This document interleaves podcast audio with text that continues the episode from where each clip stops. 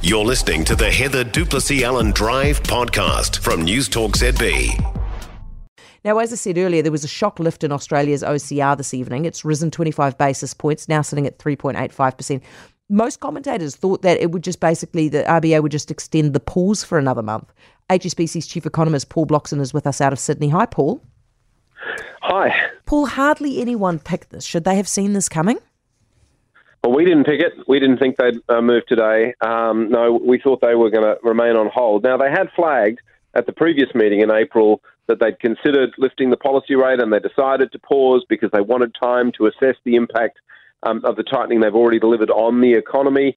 Um, and I guess the the assessment we made was they probably needed, if they needed time to assess, it was probably going to take a little bit longer than a month. Um, but in the end, the RBA has determined today that they think they need to go a bit further, and they lifted the cash rate another 25 basis points. It, wasn't particularly triggered by any data that came out. They, they weren't sort of pointing at one particular thing that surprised them in particular, and they haven't changed their forecast that much either. It seems to be around the idea that they just want to ensure that they can get inflation to head back to target fast enough.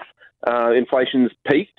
It's above target. They need it to head back to target. They're forecasting it's going to get back to target by the middle or the top edge of the target band by the middle of 2025, and they just wanted to buy get themselves a little bit more reassurance that it's going to do that. Um, that seems to be the main motivation: getting inflation to come down a little bit faster. But yeah, it was definitely a surprise to the market and to most of the economists. So why? Why did they change their mind in, in the space of just those few weeks? That they, they were obviously prepared to tolerate it a little bit longer beforehand and now they want to bring it down faster? Or have they seen something that indicates to them that it's actually just going to be more persistent and more sticky?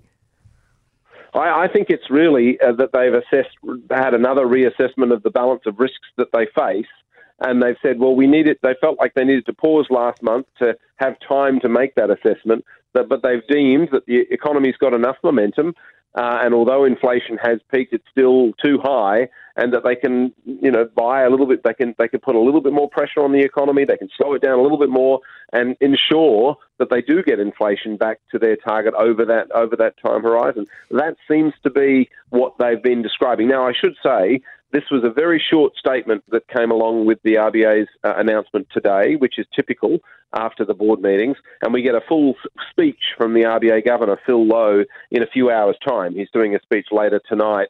So we'll get a bit more clarity as to exactly what triggered them to make this take this move. But at the moment, it seems that it's mostly about a balance of risks argument that inflation's still too high and they'd like it to come down fast enough, and they felt that they could needed to lean a little bit more into it by lifting rates a little bit further.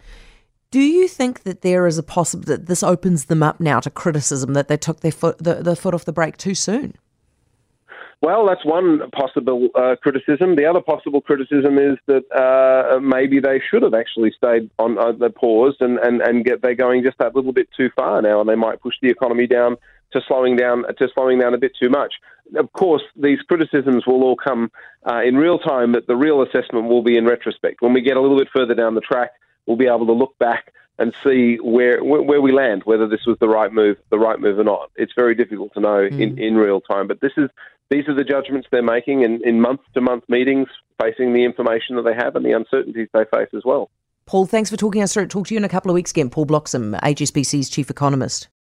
For more from Heather du Plessis-Allen Drive, listen live to News Talk ZB from 4 p.m. weekdays or follow the podcast on iHeartRadio.